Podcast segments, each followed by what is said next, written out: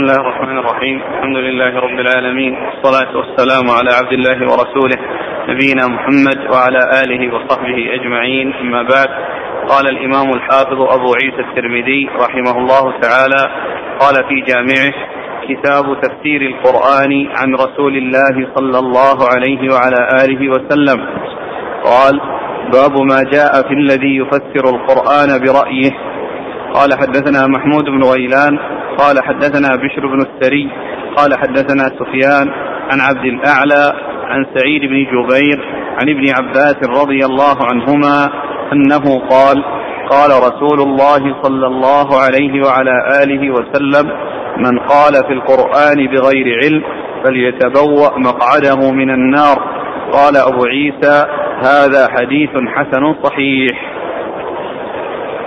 بسم الله الرحمن الرحيم الحمد لله رب العالمين وصلى الله وسلم وبارك على نبينا ورسوله نبينا محمد وعلى آله وأصحابه أجمعين. أما بعد يقول لنا أبو عيسى الترمذي رحمه الله في جامع عن كتابه تفسير القرآن عن رسول الله صلى الله عليه وسلم.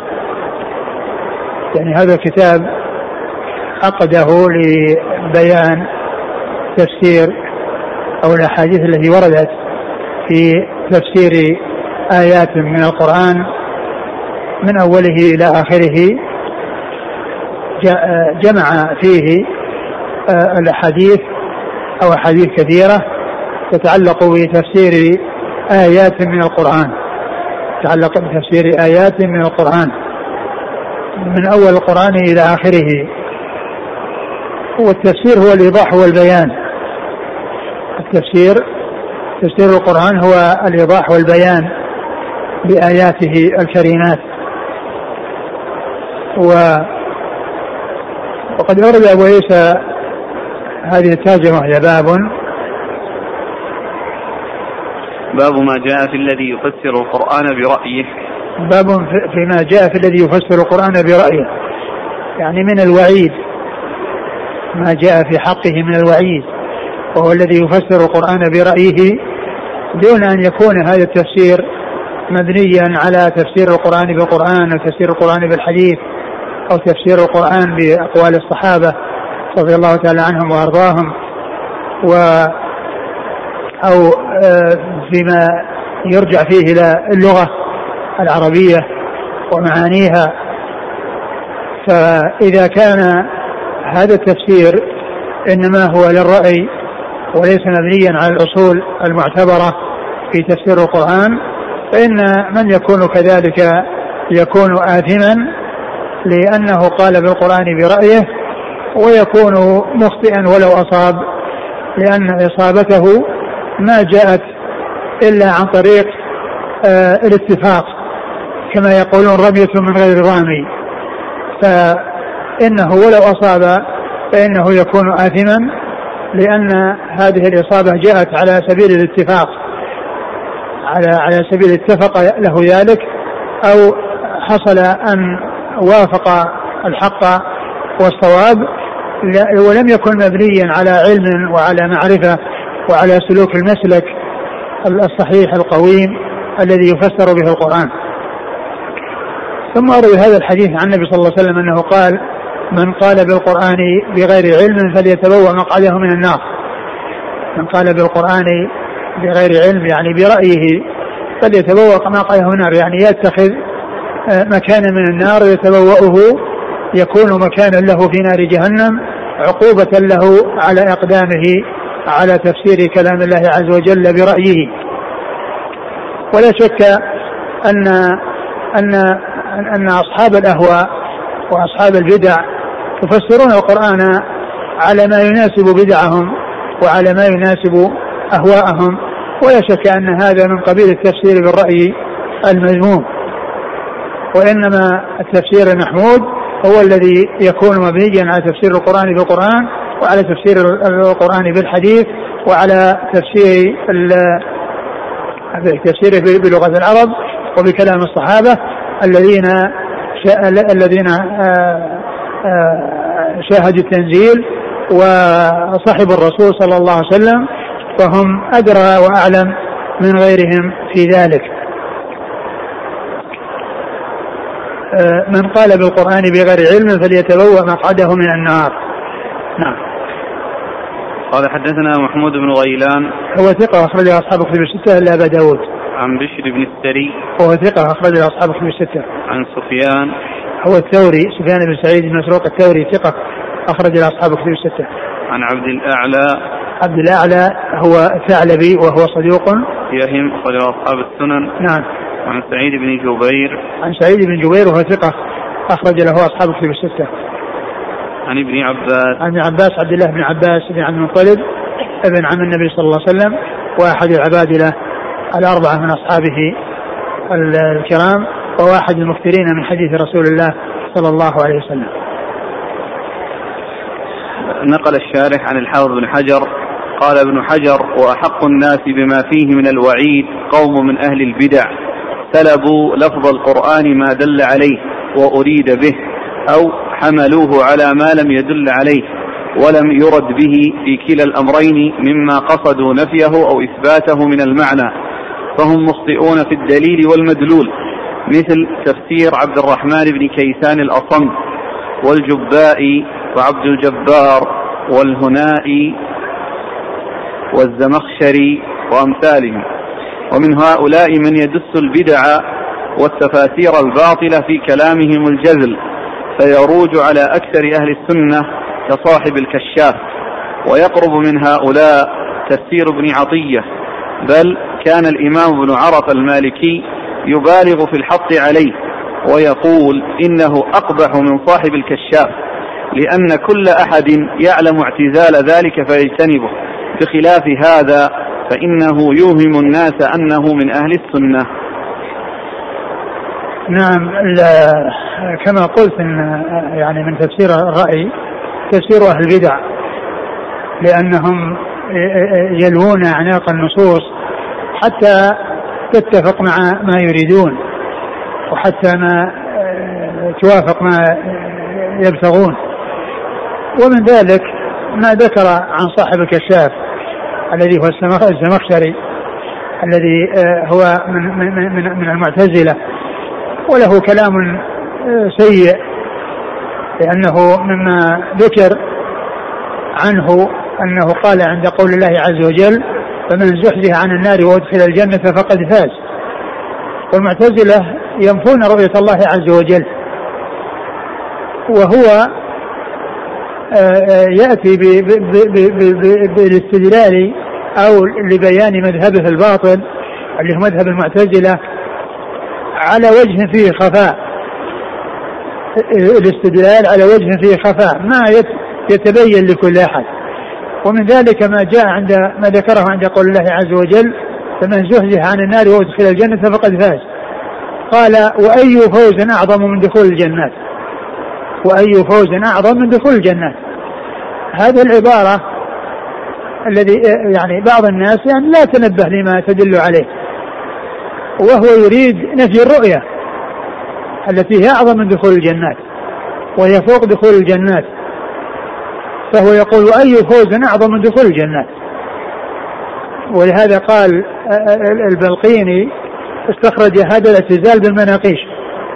استخرج هذا الاعتزال بالمناقيش لأنه شيء خفي مثل الشوكة التي تكون يعني في جسم الإنسان ولا يتمكن من استخراجها إلا بالمنقاش الذي هو خفيف ودقيق ويمسك بطرفها الدقيق فتستخرج.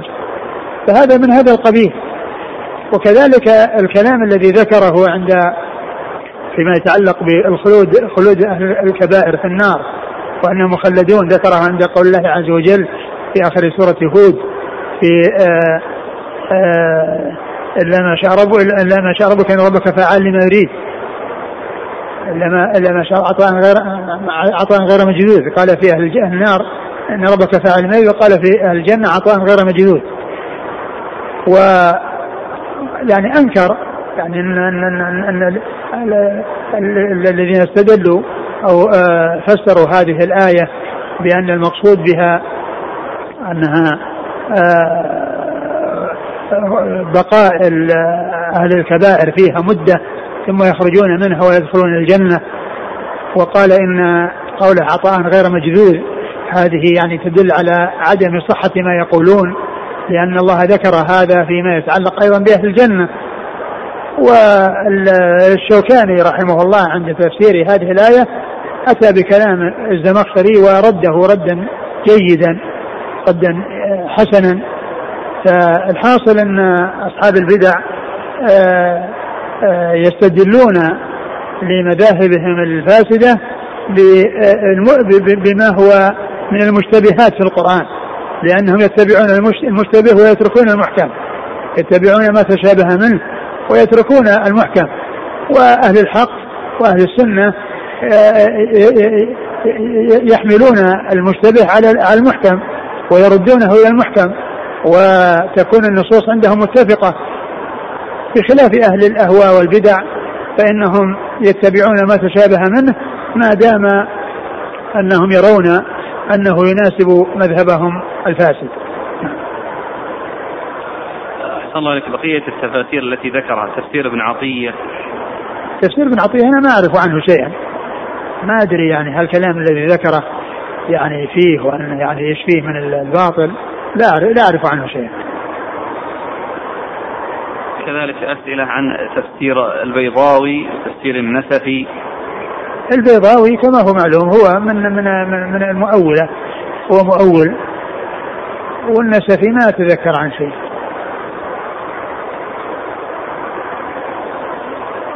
ما وجد تضعيف الشيخ الألباني الحديث؟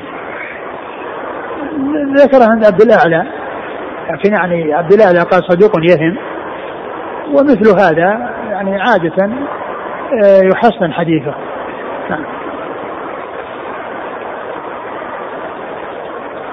إلا إذا كان الوهم يتعلق بشيء معين وأن هذا يعني أنكر عليه فعند ذلك الشيء المعين الذي يعد من أوهامه ومن أغلاطه هو الذي آه، آه، يكون الحكم بالضعف عليه إذا كان فيه شيء من ذلك.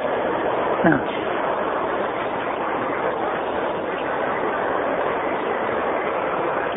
يقول ما رأي شيخنا في من يدرس الكشاف على شيخ سلفي خبير باعتزالياته وذلك الاستفادة مما حواه التفسير من علم اللغة عموما والبلاغة خصوصا.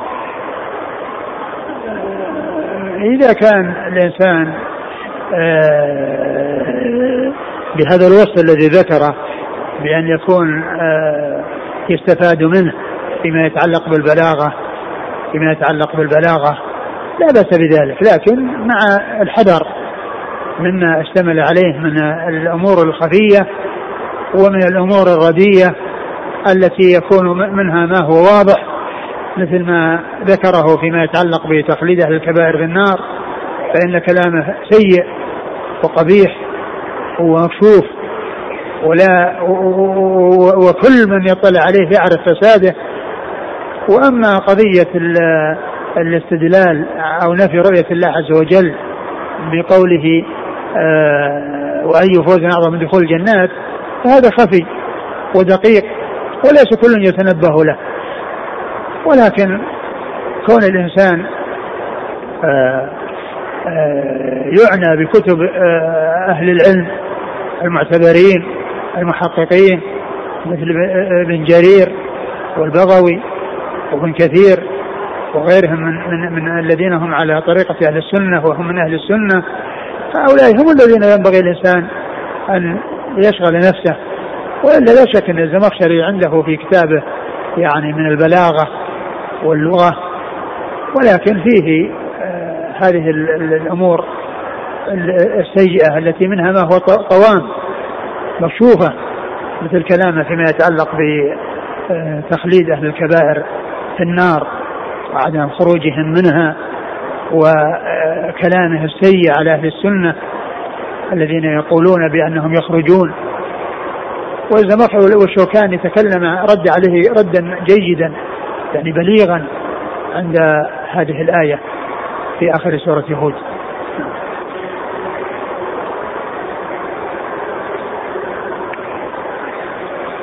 يعني كان يعني يخاطب يقول يا مسكين أتدري من الذي قال هذا؟ قال هذا رسول الله صلى الله عليه وسلم.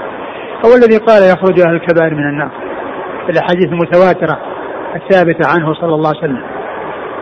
نعم.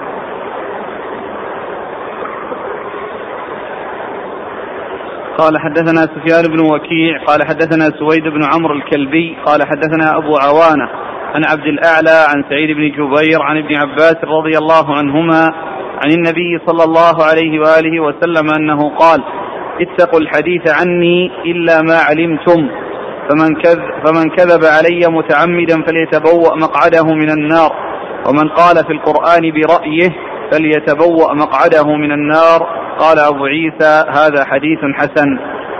ثم ورد أبو عيسى هذا الحديث من طريق أخرى وهو مشتمل على ثلاث جمل الجملة الأخيرة آه، هي التي تتعلق بالموضوع الترجمة وهي المطابقة للجملة السابقة. أو المماثلة أو المشابهة للحديث السابق. وفيه آه، من كذب علي متعمدا فليتبوأ مقعده من النار وهذا متواتر متواتر عن رسول الله صلى الله عليه وسلم لأن من كذب على الرسول صلى الله عليه وسلم متعمدا فليتبوأ مقعده من النار هذا متواتر. وهذا أوضح مثال وأقرب مثال يمثل به المتواتر بل إنه يقولون إن هذا هو المتواتر اللفظي. والمتواتر اللفظي نادر. واما المتواتر المعنوي كثير. المتواتر المعنوي كثير. مثل احاديث خروج خروج الكبائر من النار وأحاديث أحاديث الشفاعة وكذلك أحاديث رؤية الله عز وجل. كل هذه متواتر تواتر معنوي لأنها جاءت بألفاظ متنوعة بألفاظ مختلفة مؤداها واحد. وأما هذا الحديث هو اللي يقول أنه متواتر لفظي.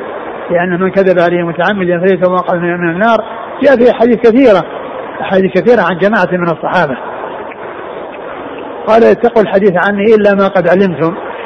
يعني أنهم لا يحدثون عن النبي صلى الله عليه وسلم إلا ما علموه. وما صح لهم عنه صلى الله عليه وسلم. ومع ذلك فإنهم يبتعدون عنه. لأن من كذب على الرسول صلى الله عليه وسلم متعمدا فيتبوأ مقعده من النار.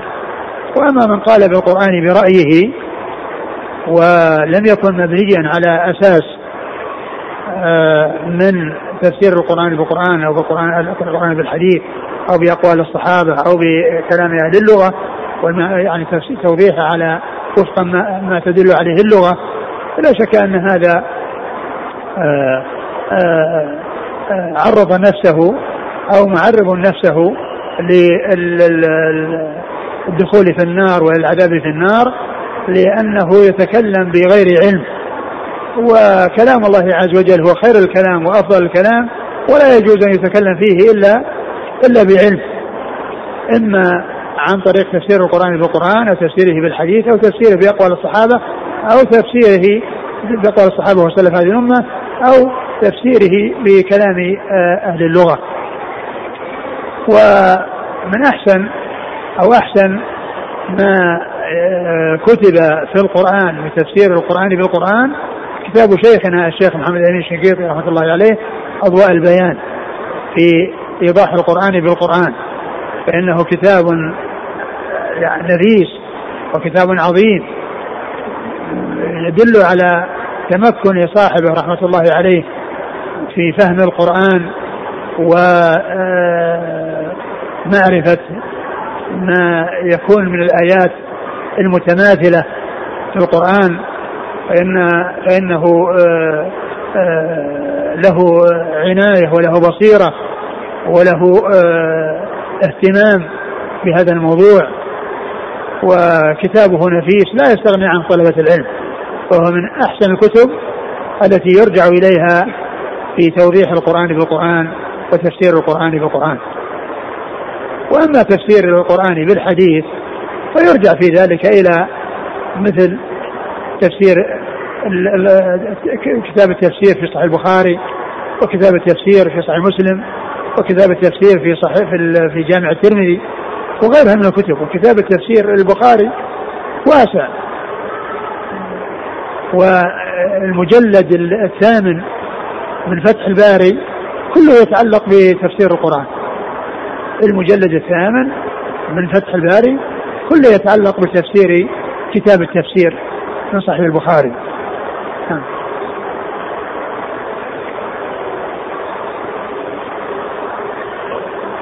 قال حدثنا سفيان بن وكيع. هو صدوق آه، ابتلي بوراق أدخل في حديثه ما ليس منه فنصح ولم تصح فترك حديثه. أخرج له الترمذي وابن ماجه. نعم. عن سويد بن عمرو الكلبي. وهو ثقة أخرجه مسلم والترمذي والنسائي. وابن ماجه. نعم. عن أبي عوانة. الوضاح بن عبد الله اليشكري ثقة أخرجها أصحابه في الستة.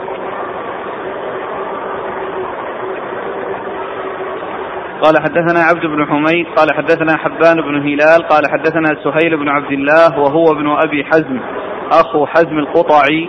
قال حدثنا أبو عمران الجوني عن جند بن عبد الله رضي الله عنه أنه قال قال رسول الله صلى الله عليه وعلى آله وسلم من قال في القرآن برأيه فأصاب فقد أخطأ. قال أبو عيسى هكذا روي عن بعض أهل العلم من أصحاب النبي صلى الله عليه وسلم وغيرهم أنهم شددوا في هذا في أن في أن يفسر القرآن بغير علم.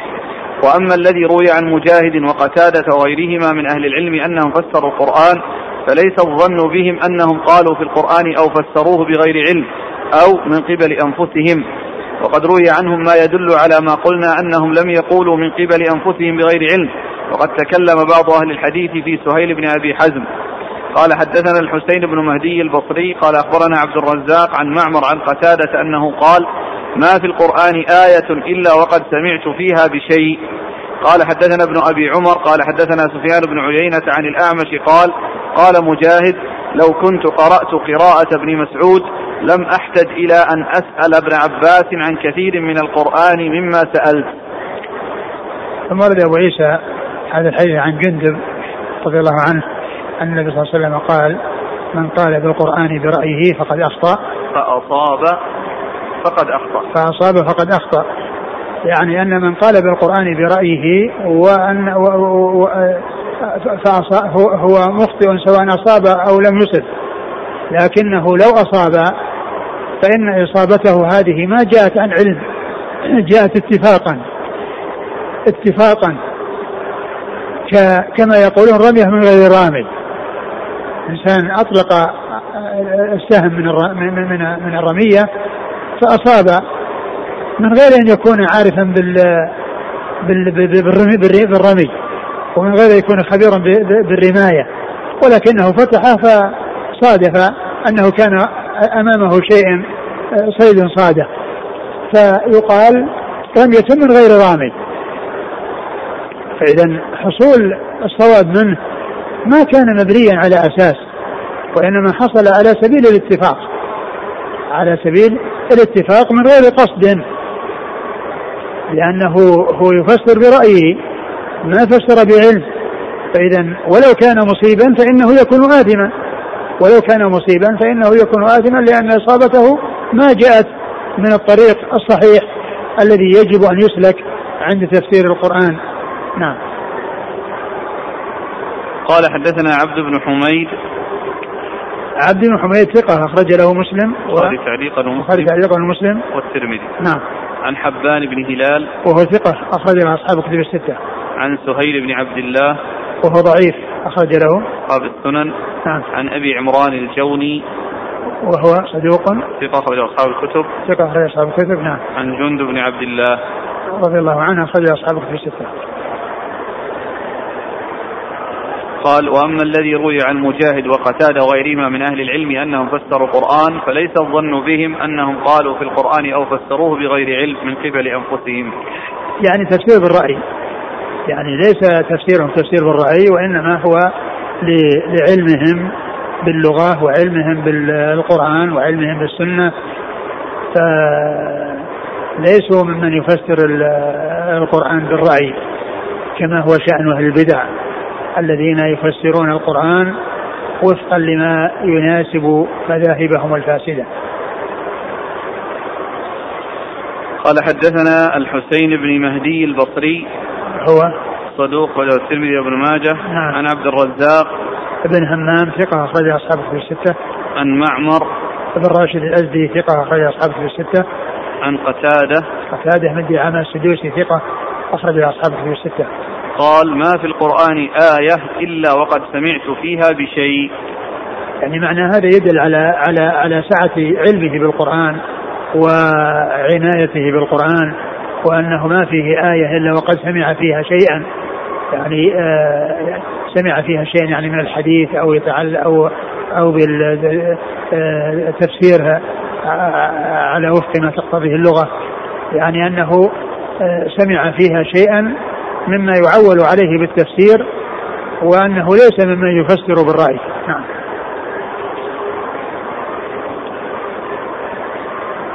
قال حدثنا ابن أبي عمر ابن أبي عمر هو ثقة صدوق اخرجه أخرج له اخرج له مسلم. الترمذي والنسائي بن ماجه. نعم. عن سفيان بن عيينة. سفيان بن عيينة المكي ثقة أخرج أصحابه في الستة. عن الأعمش.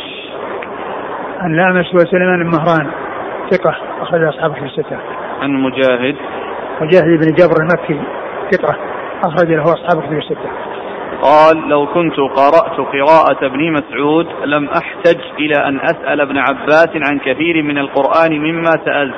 وهذا يدل على ما كان عليه مجاهد من العناية بالتفسير وأنه كان يسأل ابن عباس حبر الأمة وترجمان القرآن.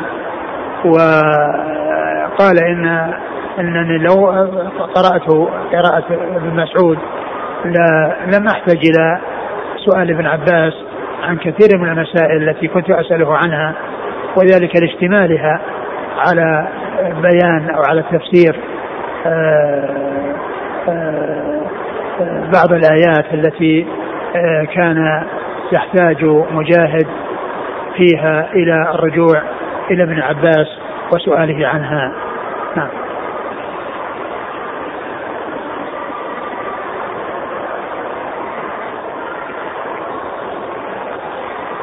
يقول السائل اختلاف المفسرين في معنى بعض الآيات.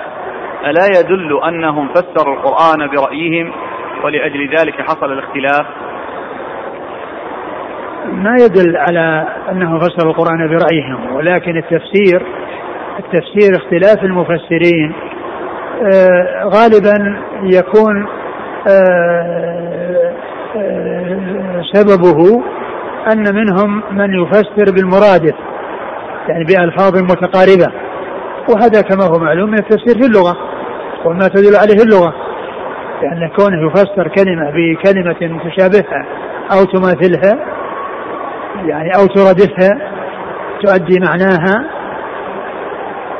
فيكون هذا يسمونه اختلاف التنوع وليس اختلاف تضاد أو تفسير بالمثال.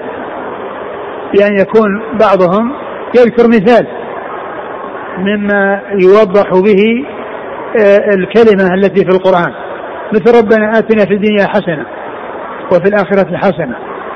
حسنة الدنيا من فسرها بأن نقصد بها الزوجة الصالحة هذه من حسنة الدنيا. مثال ومن فسرها بالولد الصالح فهو من حسنة الدنيا. ومن فسرها بالمال الحلال فهو من حسنة الدنيا. فهذا يسمونه تفسير بالمثال. يعني معناه أنه يذكر مثال يوضح فيه المعنى أو الآية. وكل هذا صحيح لأن حسنه ربنا اتنا في الدنيا حسنه هذا لفظ عام. يشمل الزوجه الصالحة ويشمل الولد الصالح ويشمل المال الحلال. كل هذه داخلة تحت حسنة الدنيا. فالذي ذكر واحدا منها هذا يسمونه تفسير بالمثال. وهو بالغالب يرجع إلى اختلاف التنوع. اختلاف اختلاف تنوع. مثل ما قالوا اهدنا الصراط المستقيم قيل الرسول وقيل القرآن وقيل الإسلام والكل حق. مثل ما قال الشيخ محمد الوهاب قيل الرسول وقيل القرآن وقيل الإسلام والكل حق. هذه من الألفاظ المترادفة أو الألفاظ المتقاربة التي الخلاف فيها من قبيل التنوع وليس من قبيل التضاد. تفسير الكلمة بألفاظ متقاربة. قول هذا وقول هذا كله يمكن أن يكون مرادا. ولا يقال أن هذا أحدها صحيح والثاني هو صحيح بل كلها تكون مقصودة. مثل مثل الذي قال المال الحلال والزوجة الصالحة والولد الطيب. كل هؤلاء أقوالهم صحيحة. ولا تنافي بينها. وكل واحد ذكر مثالا يبين المقصود. أو من مما يندرج تحت ذلك اللفظ العام. نعم. وهذا ذكر الشيخ الإسلام ابن تيمية رحمه الله في مقدمة التفسير. مقدمة في وصل التفسير. ذكر فيها اختلاف التنوع واختلاف التضاد. آه. وأن هذا من قبيل اختلاف التنوع. وهذا أيضا في الفقه يأتي اختلاف تنوع واختلاف تضاد اختلاف التنوع مثل ألفاظ الأذان وألفاظ الاستفتاح وألفاظ التشهد. كل ما صح عن رسول الله صلى الله عليه وسلم في ذلك فهو حق. ولا يقال إن هذا حق وليس بحق. وهذا ليس بحق. كله حق. أنواع للحق. من أخذ بهذا فهو مصيب ومن أخذ بمصيب وهذا من أخذ به فهو مصيب. فالذي يأخذ بألفاظ التشهد الذي جاء عن مسعود أو جاء عن ابن عباس أو جاء عن أبي موسى أو جاء عن عمر كلها حديث صحيحة وهي بألفاظ مختلفة.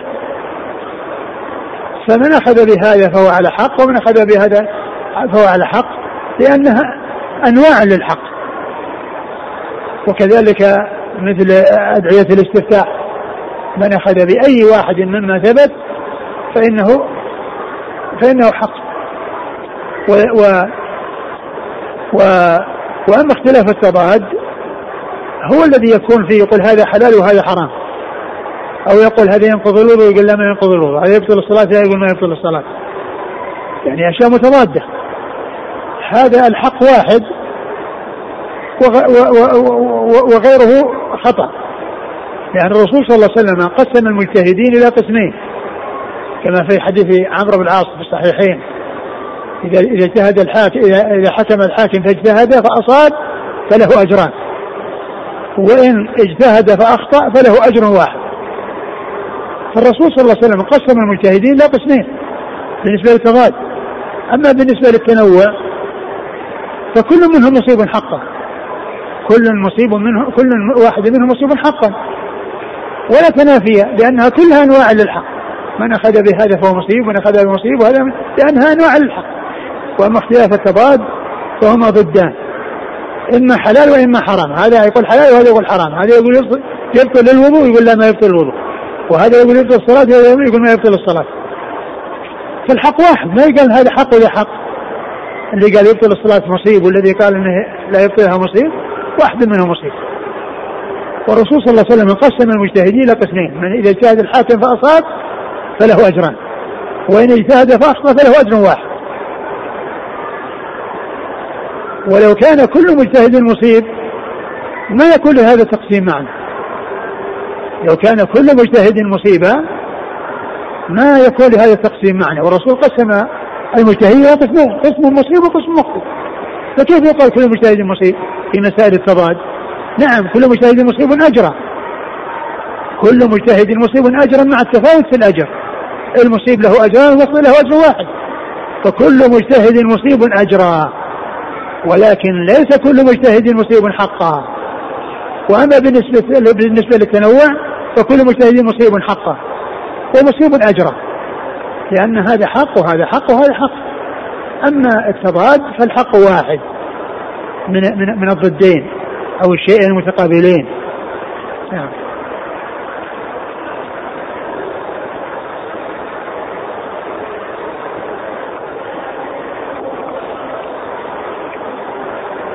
قال رحمه الله تعالى باب ومن سورة فاتحة الكتاب. قال حدثنا قتيبة قال حدثنا عبد العزيز بن محمد عن العلاء بن عبد الرحمن عن أبيه عن أبي هريرة رضي الله عنه أن رسول الله صلى الله عليه وعلى آله وسلم قال من صلى صلاة لم يقرأ فيها بأم القرآن فهي خداج وهي خداج غير تمام.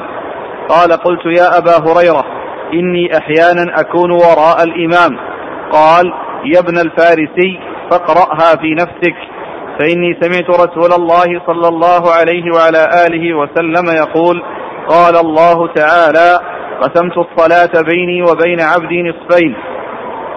فنصفها لي ونصفها لعبدي ولعبدي ما سأل. يقرأ العبد الحمد لله رب العالمين. فيقول الله حمدني عبدي.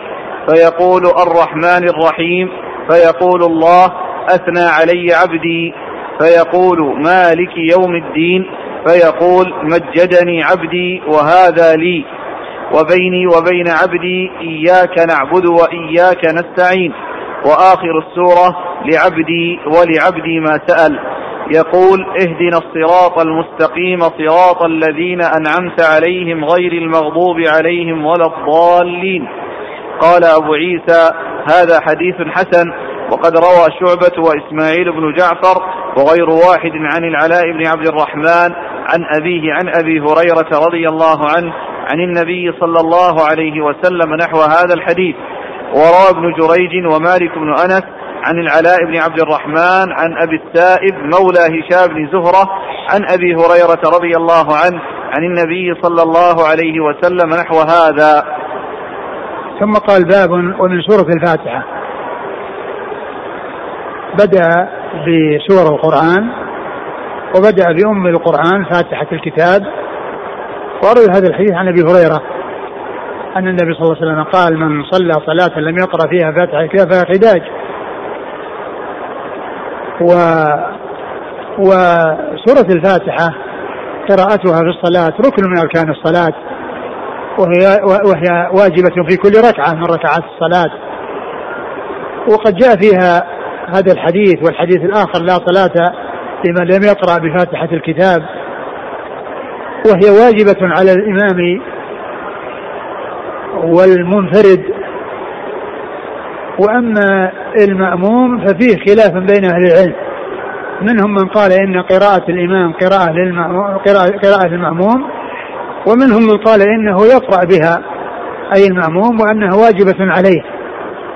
وهذا هو الذي اختاره الإمام البخاري وجماعة من أهل العلم ويدل له الحديث الذي آه يعني أولا حديث أبي هريرة الذي ذكره المصنف هنا يدل على ذلك لكن أوضح من الحديث الذي فيه أن الرسول صلى الله عليه وسلم صلى بالناس صلاة وقال ما لي أنازع القراءة لعلكم تقرؤون قالوا نعم. قال لا تفعلوا إلا بفاتحة الكتاب. لا تفعلوا إلا بفاتحة الكتاب.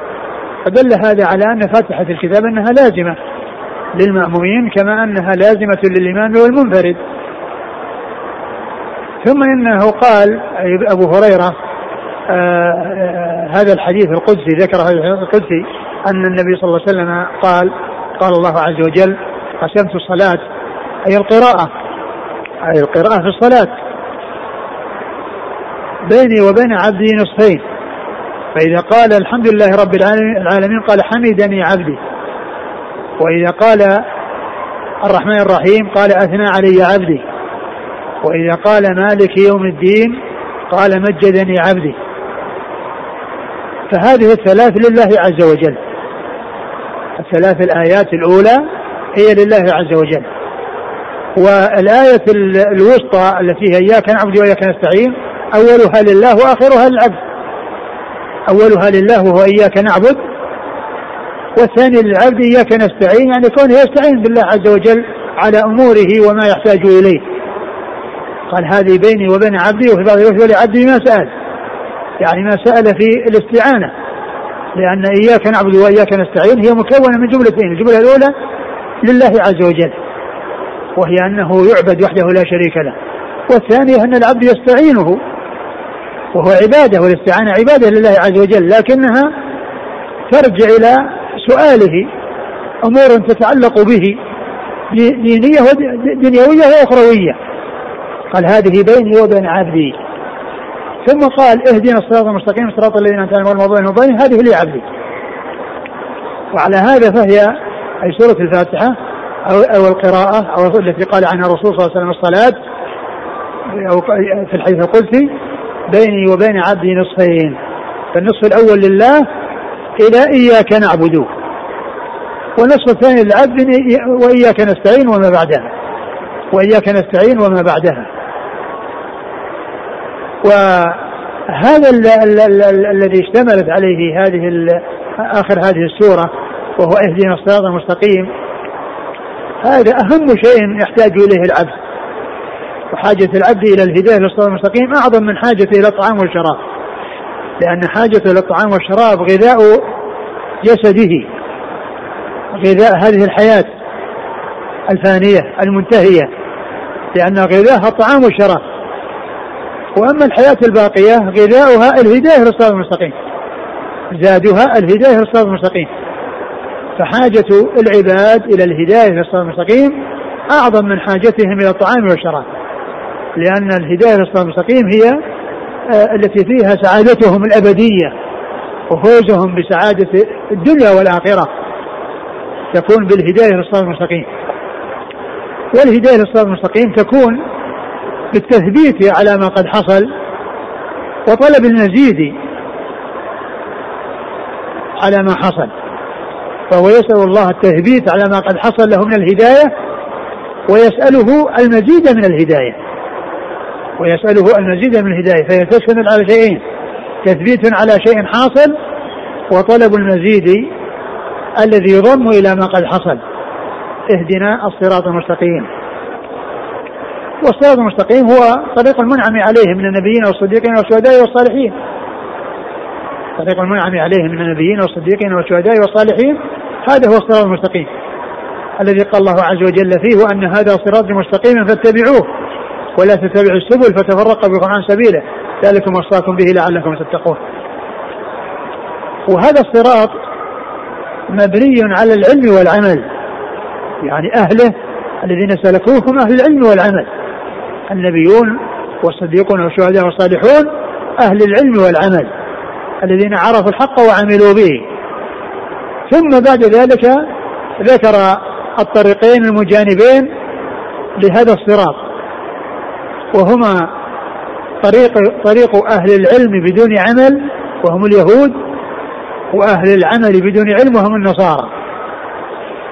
فإذا في آخر السورة ثلاث طوائف الطائفة التي هي طائفة أهل الحق الذين هم أهل العلم والعمل والطائفتان الباقيتان أهل العمل العلم بدون عمل وهم اليهود وأهل العمل بدون علم وهم النصارى.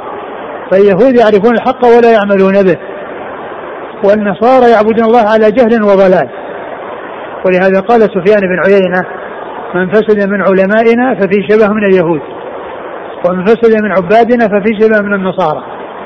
من فسد من علمائنا ففيه شبه من اليهود لأنهم يعرفون الحق ولا يعملون به.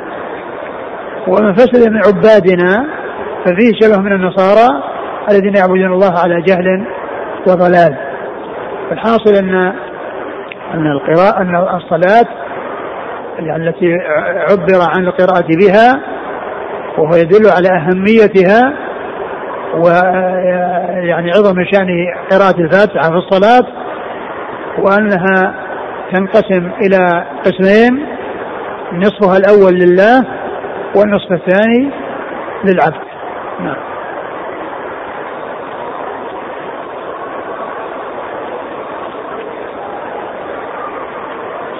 قال حدثنا قتيبة قتيبة بن سعيد ثقة أخرج له أصحاب الكتب الستة.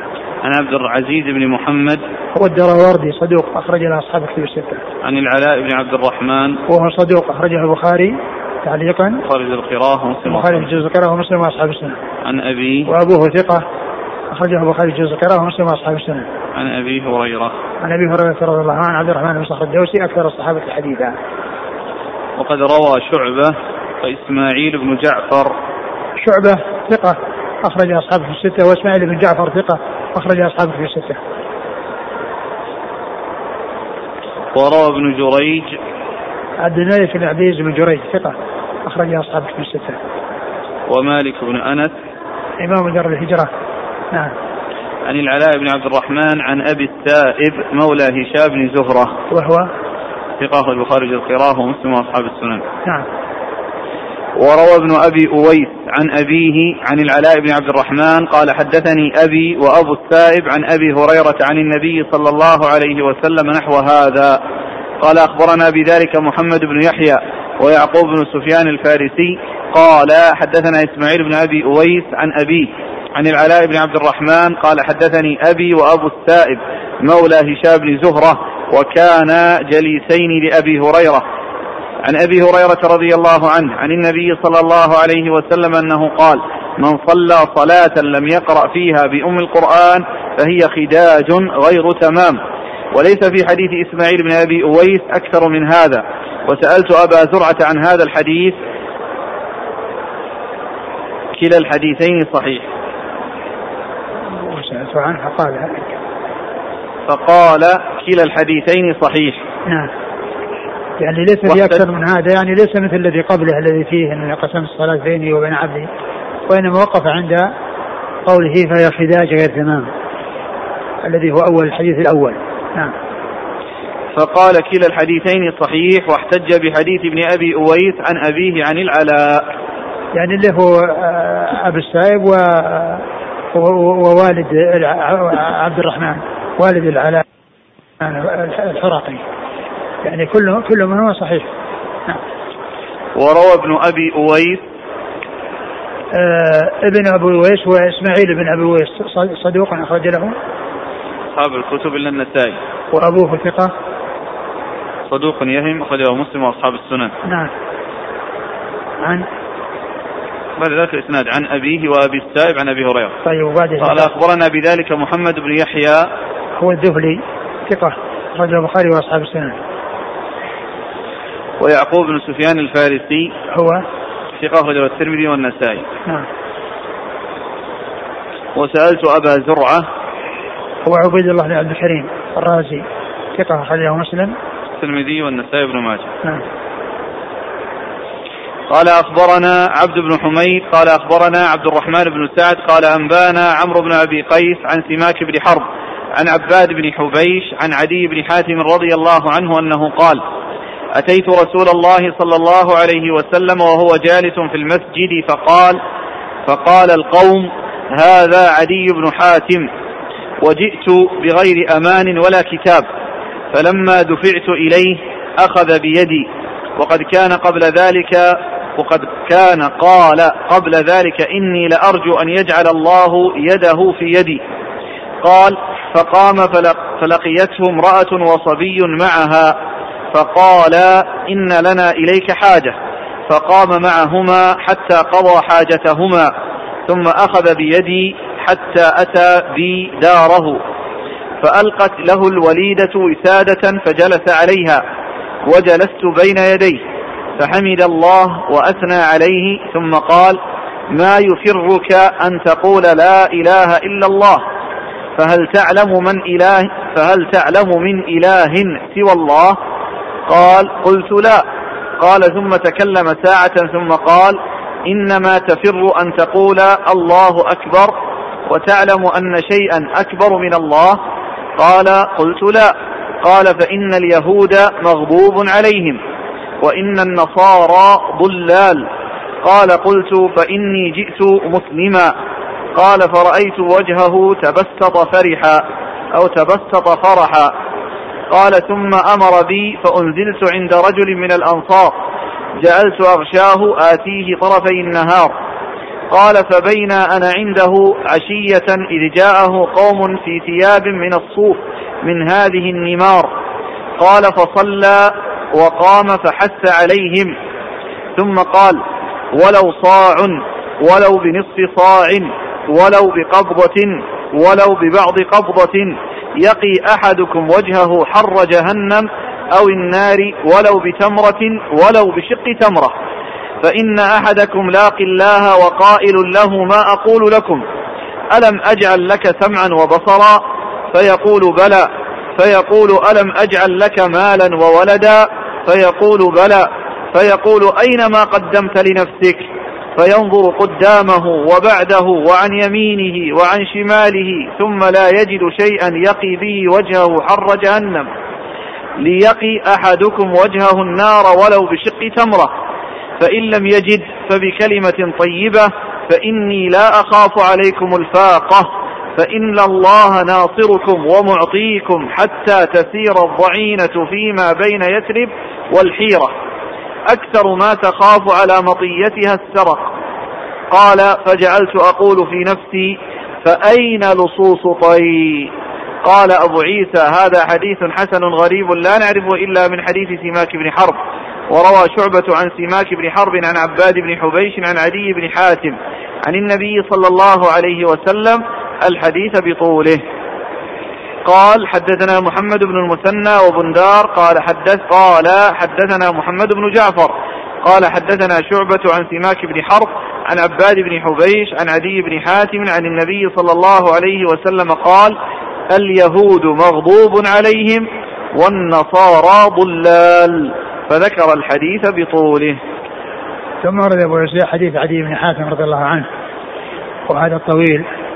الذي في قصة مجيئه الرسول صلى الله عليه وسلم وأنه دخل عليه ودفع عليه وكان الرسول صلى الله عليه وسلم قال إنه يرجو أن تكون يده في يده إيش أرجو قال أرجو. وقد كان قبل ذلك قال قبل ذلك إني لأرجو أن يجعل الله يده في يدي. نعم. أن يجعل يده في يدي بعده آه، قبله يا شيخ. يقول أتيت صلى الله عليه وسلم وهو جالس في المسجد فقال القوم هذا عدي بن حاتم وجئت بغير أمان ولا كتاب. نعم. فلما دفعت إليه أخذ بيدي. نعم أخذ بيدي وبعده. وقد كان قال قبل ذلك إني لأرجو أن يجعل الله يده في يدي. قال فقام فلقيته امرأة وصبي معها. فقال إن لنا إليك حاجة. فقام معهما حتى قضى حاجتهما. عدي بن حاتم لما جاء إلى الرسول صلى الله عليه وسلم آه أخذ بيده ثم إنه التقى بالرسول صلى الله عليه وسلم امرأة ومعها ولد لها وقال إن لنا إليك حاجة. فالرسول صلى الله عليه وسلم وقف معهما حتى قضى حاجتهما ثم أخذ بيد عدي بن حاتم وذهب به إلى منزله ووضعت له الوليدة وهي خادمة وسادة فجلس عليها ثم إنه تكلم مع عدي بن حاتم وقال ما يفرك ما من أن آه، تشهد ما ما يسرك أن تقول لا إله إلا الله. ما يسرك أن تقول لا يعني ما الذي يمنعك؟ ولماذا تفر من أن تقول لا, لا إله إلا الله؟ هل تعلم أن هناك إله غير الله؟ فقال لا. قال بعد ذلك فهل تعلم من إله سوى الله؟ قال قلت لا. قال ثم تكلم ساعة ثم قال إنما تفر أن تقول الله أكبر وتعلم أن وتعلم أن شيئا أكبر من الله. نعم. قال كذلك أن تفر أن تقول الله أكبر وليس هناك شيء أكبر من الله فقال لا.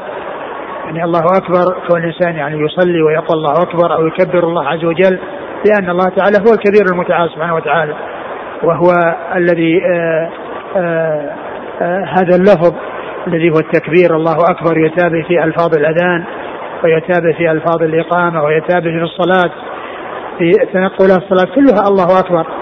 ما فيها إلا سمع الله لمن حمده. وإلا فإن كل خفض ورفع فيه الله أكبر. فهي تأتي في الأذان وتأتي في الصلاة والتنقلات في الصلاة كلها الفاصل بين ركن وركن. هو الله أكبر إلا سمع الله لمن حمده. عند القيام من الركوع وإلا فإنه يدخل فيها بالتكبير ويستمر فيها إلى نهايتها لا إلى إلى إلى التسليم في آخرها وليس هناك إلا سمع الله لمن حمده والباقي كله الله أكبر. وهذا يدلنا على عظم شأن هذا اللفظ وأن الله عز وجل استشعار عظمة الله وجلاله وكبريائه وأنه أكبر من كل شيء وأنه القادر على كل شيء سبحانه وتعالى. نعم. قال هل تفر من أن تقول الله أكبر؟ نعم. وتعلم أن شيئا أكبر من الله؟ قال قلت لا. قال فإن اليهود مغضوب عليهم وإن النصارى ضلال. فإن اليهود مغضوب عليهم والنصارى ضلال وهذا محل الشاهد من إيراد الحديث فيما يتعلق بسورة الفاتحة. لأن في تفسير المغضوب عليهم ولا الضالين. المغضوب عليهم هم اليهود والنصارى هم الضالون. آه اليهود يعرفون الحق ولا يعملون به. والنصارى يعبدون الله على جهل وضلال. نعم. قال قلت فإني جئت مسلما. قال فرأيت وجهه تبسط فرحا. فإني جئت مسلما. ولهذا في الأول قال لما قال له هل تعلم أحدا هل تعلم من إله غير الله؟ وهل تعلم أن هناك أكبر من الله؟ وكل ذلك يقول لا. ولهذا قال بعد ذلك أني جئت مسلما. ففرح رسول الله صلى الله عليه وسلم. وسر لأنه زعيم في قومه وكبير في قومه. نعم. قال ثم أمر بي فأنزلت عند رجل من الأنصار. ثم أمر بي فأنزلت يعني صار ضيفا عند رجل من الأنصار. يعني يأوي إليه ويسكن عنده. وكان يأتي إليه يعني بكرة وعشية يأتي إلى مجالس الرسول صلى الله عليه وسلم ويتردد عليه. وهو عند مضيفه الأنصاري. ولكنه يأتيه بكرة وعشية. قال فكنت قال فأنزلت عند رجل من الأنصار جعلت أغشاه آتيه طرفي النهار. نعم. يأتي الرسول صلى الله عليه وسلم طرفي النهار. نعم. قال فبين أنا عنده عشية إذ جاءه قوم في ثياب من الصوف من هذه النمار. يعني جاءه قوم عليهم الفاقة وشدة الحاجة ولباسهم هذا الذي وصف بأنه من الصوف وأنه مجتاب النمار آه، وهي ثياب من الصوف مخططة فيها خطوط. و آه، نعم الرسول قال قال فصلى وقام فحث عليهم. ثم صلى وحتى لما اجتمع الناس وكان الناس مجتمعين حتى عليهم يعني الصدقة عليهم. والإحسان إليهم. وقال يعني صاع أو نصف صاع أو أو آه، قبضة نعم. نعم. ثم قال ولو صاع ولو بنصف صاع ولو بقبضة ولو ببعض قبضة يقي أحدكم وجهه حر جهنم أو النار ولو بتمرة ولو بشق تمرة. يعني كل هذا يعني يدل على على على قلة ما بأيدي الناس في ذلك الوقت. ولهذا الرسول صلى الله عليه وسلم ذكر الصاع ثم ذكر يعني ما دونه ثم القبرة ثم التمرة ثم نصف التمرة فإن الشيء القليل ولو كان قليلا عند الحاجة إليه ينفع. وإذا جاء تمرة وهذا تمرة وهذا تمرة إذا كان ما عنده إلا هي فإن بعضها يضم إلى بعض ويكون في فائدة. والرسول صلى الله عليه وسلم لما جاءت امرأة إلى إلى بيته ومعها ابنتان وعائشة رضي الله عنها لم تجد إلا تمرة واحدة في بيتها. أعطتها إياها فشقتها المرأة قطعتين وأعطت كل واحدة قطعة ولم تأكل شيئا. نعم.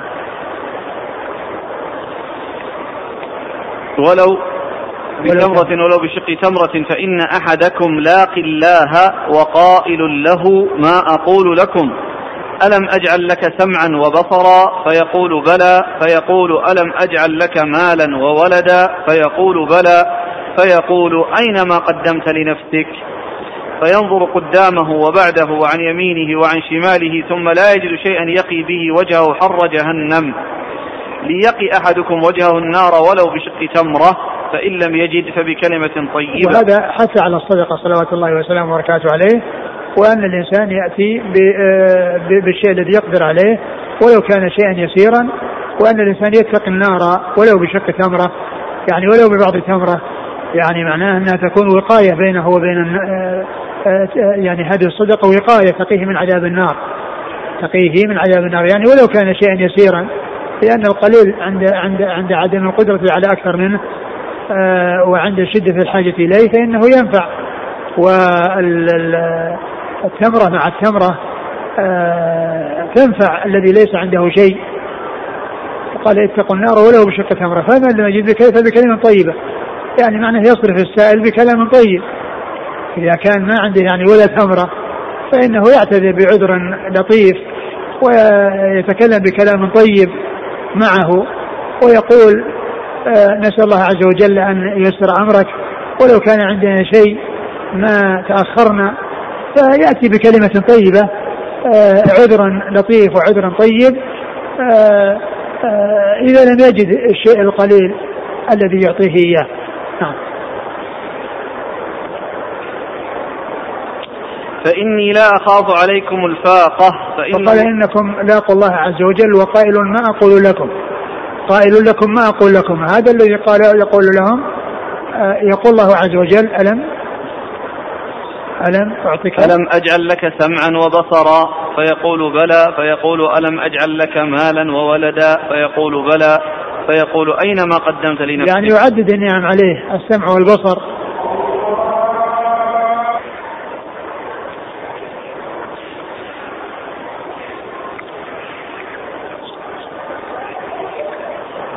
فيعدد الله عليه على عبده النعم يوم القيامة.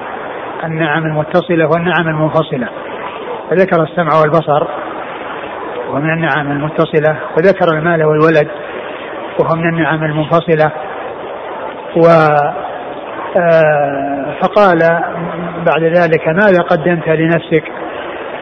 ومعلوم أن الإنسان في آه، هذه النعم التي أعطاه الله تعالى إياها في الدنيا فهو إذا استعملها في طاعة الله وفيما يعود بالخير يعني وجد ذلك أمامه في الدار الآخرة. فبصره إذا استعمله في طاعة الله وفيما يعود عليه بالخير حصل الأجر في ذلك وإذا استعمله في معصية الله حصل الضرر في ذلك والسمع كذلك إذا استمع فيما يعود عليه بالخير حصل آه، آه، الأجر والثواب في الدار الآخرة. وإذا استعمله بغير ذلك مما حرمه الله يحصل العذاب والعقوبة في الدار الآخرة. وكذلك المال إذا أنفق في سبيل الله وفيما يعود عليه بالخير فإنه يجده أمامه يجد ذلك أمامه يعني يوم القيامة كما قال الله عز وجل فمن يعمل مثقال ذرة خيرا يره ومن يعمل مثقال ذرة شرا يره. قد جاء في الحديث عن الرسول صلى الله عليه وسلم أنه قال أيكم ماله أحب إليه من مال وارثه؟ قالوا كلنا ماله أحب إليه مال وارثه قال فإن ماله ما قدم ومال الوارث ما أخر. المال الذي أعطاه الله الإنسان منه ما يقدمه الإنسان ويتصدق به في حياته وينفقه في سبيل الله فهذا يجده أمامه وهذا هو ماله الحقيقي. هذا هو الذي قدمه. وأما المال الذي بقي في ملكه ولم يتصرف فيه فإنه يكون للورثة من بعده. يكون للورثة من بعده. فإذا قدم في حياته وأنفق في سبيل الله وفي وجوه الخير ووجوه البر فإنه يجد يعني يجد ذلك أمامه يوم القيامة. وكذلك أيضا الولد كما جاء في الحديث إذا مات ابن آدم انقطع عمله إلا من ثلاث صدقة جارية أو علم ينتفع به أو صالح يدعو له نعم. قال فإني لا أخاف عليكم الفاقة فإن الله ناصركم ومعطيكم. لا أخاف عليكم الفاقة. لا أخاف عليكم الفقر. كما جاء في الحديث الآخر والله ما الفقر أخشى عليكم ولكن أخشى أن تفتح عليكم الدنيا كما فتحت على من قبلكم فتنافسوها كما تنافسوها فتهلككم كما أهلكتهم. الرسول صلى الله عليه وسلم ما كان يخشى الفقر على الناس ولكن يخشى عليهم الغنى ويخشى عليهم المال والسعة التي تطغيهم وتشغلهم عن طاعة الله عز وجل. ولهذا قال الله عز وجل يا أيها الذين آمنوا لا تلكم أموالكم ولا أولادكم عن ذكر الله. ومن يفعل ذلك فأولئك هم الخاسرون وأنفقوا ما رزقناكم. قبل أن يأتي أحدكم الموت يقول ربي لولا أخاف إن أجل قريب فأصدق وأكون أصدق ولن يؤخر الله نفسا إذا جاء أجلها والله قدير بما تعملون. والله ما الفقر أخشى عليكم. فالرسول ما, ما أخشى عليكم الفاقة. نعم ولكن فإن الله ناصركم ومعطيكم حتى تسير الضعينة فيما بين يثرب والحيرة. فإن الله ناصركم ومعطيكم. فإن الله ناصركم ومعطيكم معطيكم من المال. ومعلوم أن المال يأتي عن طريق الجهاد في سبيل الله ويأتي عن طريق الاكتساب. والمال الذي عن طريق الجهاد في سبيل الله هو الذي قال فيه الرسول صلى الله عليه وسلم جعل رزقي تحت الظل رمحي. وجعل الذل والصغار على من خلف أمري ومن تشبه بقوم فهو منهم. نعم. أكثر ما تخاف على مطيتها الثراء. ثم قال ناصركم حتى تسير الضعينة من يثرب إلى الحيرة يعني من من المدينة إلى العراق. لا تخاف يعني إلا يعني السرقة يعني يعني الحرص على المال وتحصيل المال. فقال وأين لصوص طي لأن طي بلادهم بين الحيرة وبين المدينة. فقال كونها تأتي يعني ولا تخاف كذا. أين لصوص نعم. قال حدثنا قال أخبرنا عبد بن حميد. نعم. عن عبد الرحمن بن سعد. هو؟ ثقافة البخاري في القراءة وأصحاب السنن. نعم. عن عمرو بن أبي قيس. وهو صدوق له أوهام اخرج البخاري تعليقا وأصحاب السنن. نعم. عن سماك بن حرب. وهو صدوق أخرجه البخاري تعليقا ومسلم وأصحاب السنة عن عباد بن حبيش. وهو مقبول أخرج له. الترمذي نعم. عن عدي بن حاتم. رضي الله عنه أخرج له. أصحاب الكتب. نعم. قال حدثنا محمد بن المثنى وبندار. آه، محمد المثنى ومحمد بن بشار الملقب بن دار. آه، كل منهما آه، ثقة أخرج أصحاب الكتب الستة وكل منهما شيخ لأصحاب الكتب الستة ومعهم يعقوب بن إبراهيم الدورقي هؤلاء الثلاثة شيوخ لأصحاب الكتب الستة وقد ماتوا في سنة واحدة وهي سنة 52 و 52 و200 أي قبل وفاة البخاري بأربع سنوات هم من صغار شيوخه وقد ماتوا قبله بأربع سنوات وكلهم مات في تلك السنة نعم. عن محمد بن جعفر والملقب غندر ثقة أخرج أصحاب الكتب الستة. عن شعبة عن سماك عن عباد بن حبيش عن علي بن حاتم. نعم. انتهى. والله تعالى أعلم وصلى الله وسلم وبارك على نبينا ورسولنا نبينا محمد وعلى آله وصحبه أجمعين. جزاكم الله خيرا وبارك الله فيكم. ألهمكم الله الصواب ووفقكم الحق. غفر الله لنا ولكم وللمسلمين أجمعين. ال- هنا تسمية المدينة يثرب. نعم هو جاء في القرآن لكن ال ال الأسماء التي هي ال- ال- المدينة وطيبة وطابة هذه أسماؤها. وأما يثرب فقد جاء ذكرها في القرآن يعني في كلام قلتم يا يثرب على مقام لكم. يعني اللي ما حكاه الله عز وجل عن المنافقين. نعم. هنا أسئلة عن عدد من التفاسير.